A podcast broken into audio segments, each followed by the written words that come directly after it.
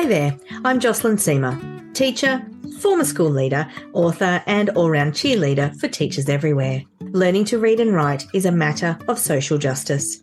Every child deserves to learn through evidence informed practices, and every teacher deserves to be fully supported to make that happen. The Structured Literacy Podcast goes beyond the program to get to the heart of what it's really like to build a structured approach to literacy across a school. Let's go.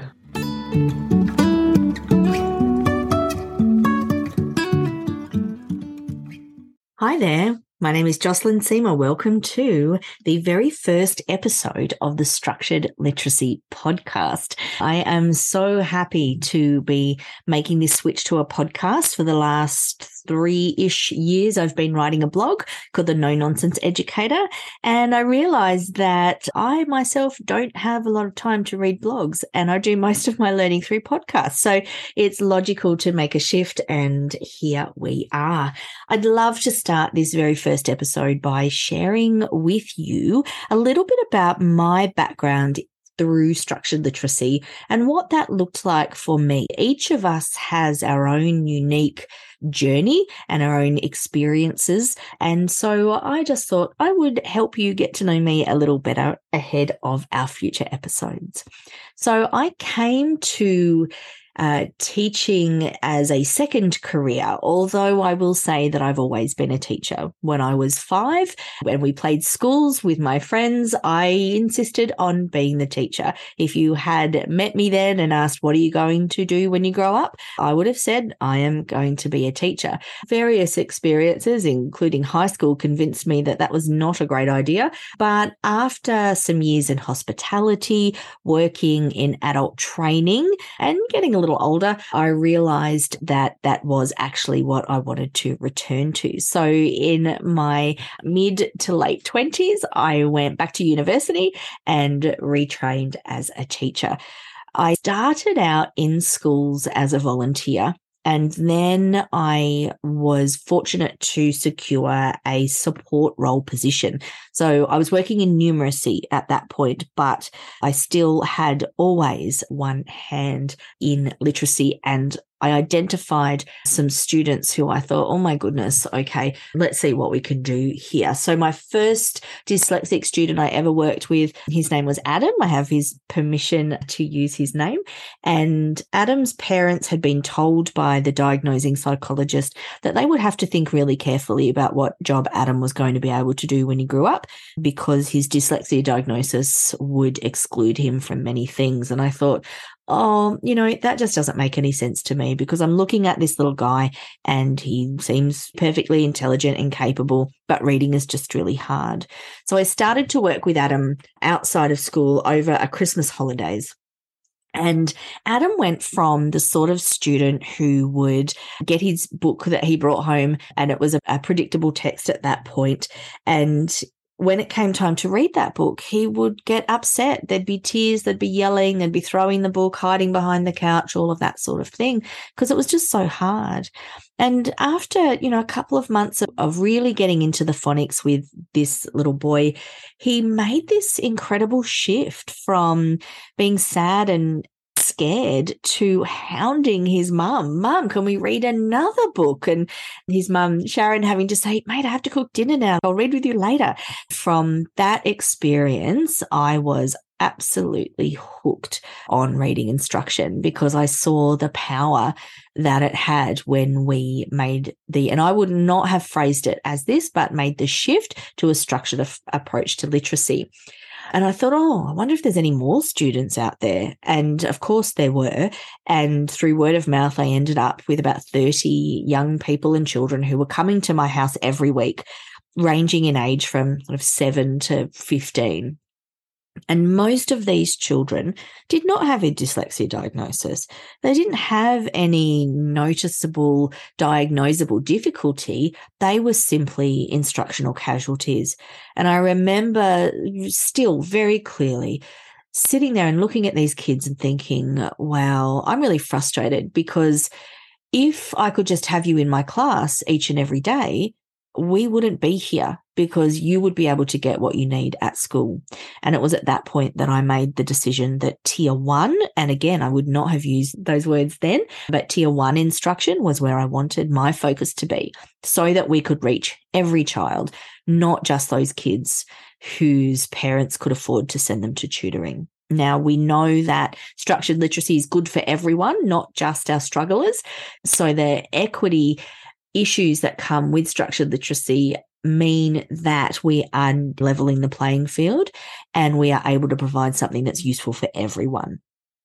From that experience, I went into a remote classroom in the Northern Territory, and that was my first class of my own. So I'd done some other work, and then I was on my first class and I had foundation to year two, and there wasn't a lot of differentiation needed because they're all at the same spot, which was kind of nowhere.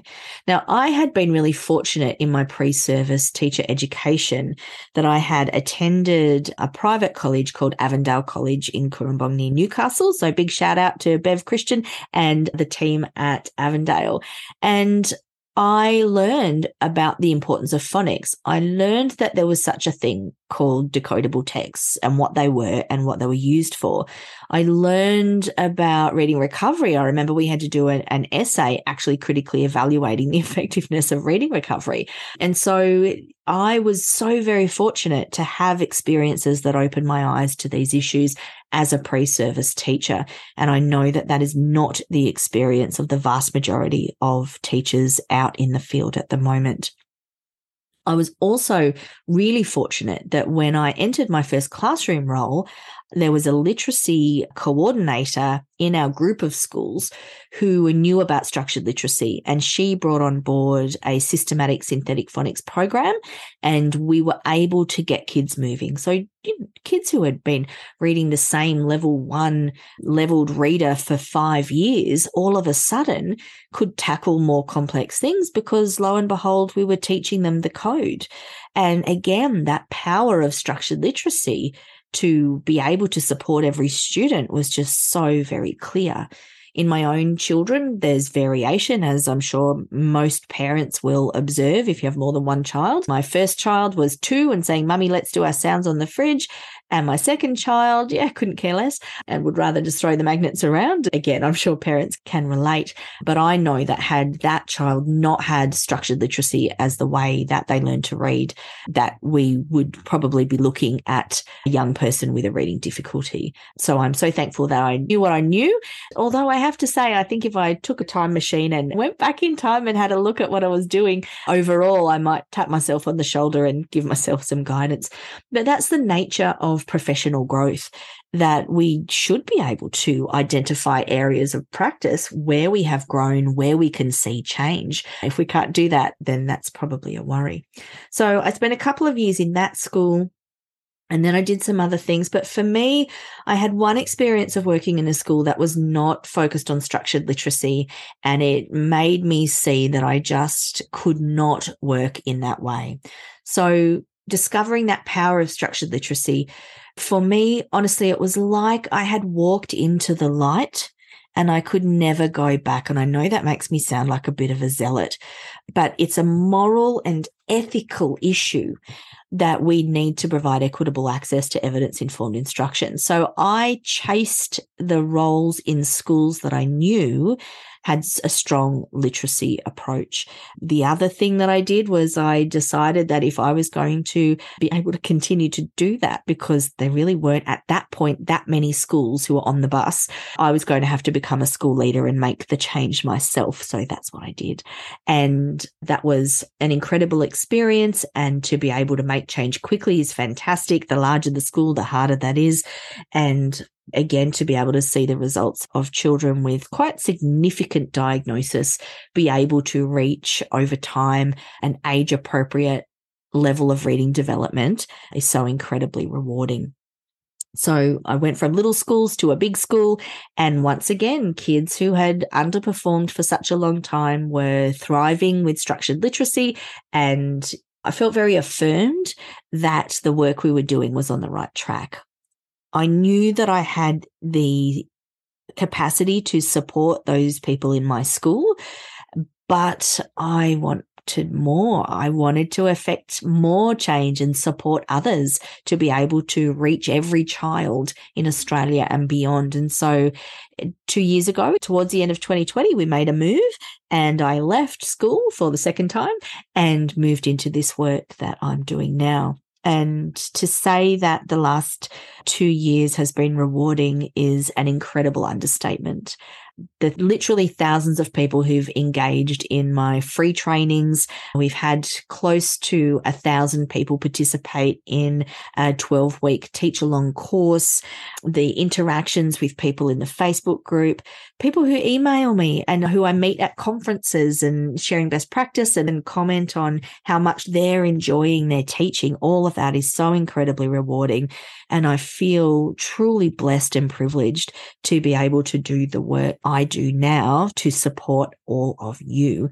And this podcast is part of that to give you a way to access support and information and guidance and connection because this podcast will not just be all about me. And from time to time, we'll have an expert come and visit. We are going to have regular episodes called Inside the Classroom with real teachers who have been exactly where you are now so that you could know that on the days when you think, oh my goodness, any moment now, someone's about to discover that I really don't know what I'm doing, you can know that you're not alone. And I guarantee you that you are marking yourself in your reading instruction a lot harder than you need to be. The very fact that you're listening to this first episode of the Structured Literacy podcast tells me that you're on the bus. And when you're on the bus, you're only looking to take the next step. That's the most important one. So through this podcast, I hope to extend the good work that we've done in the blog post sharing those simple actionable, research informed strategies that help you and your students experience reading success.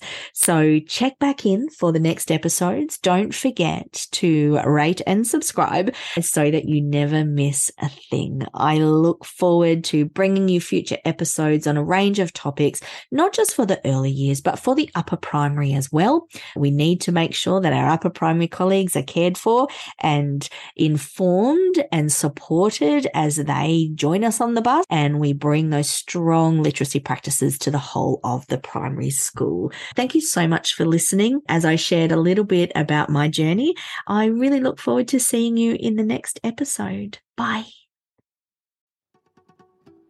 Thanks for joining me for today's episode. For more information about resourcing and professional learning to support you in your structured literacy journey, visit www.jocelynseamereducation.com.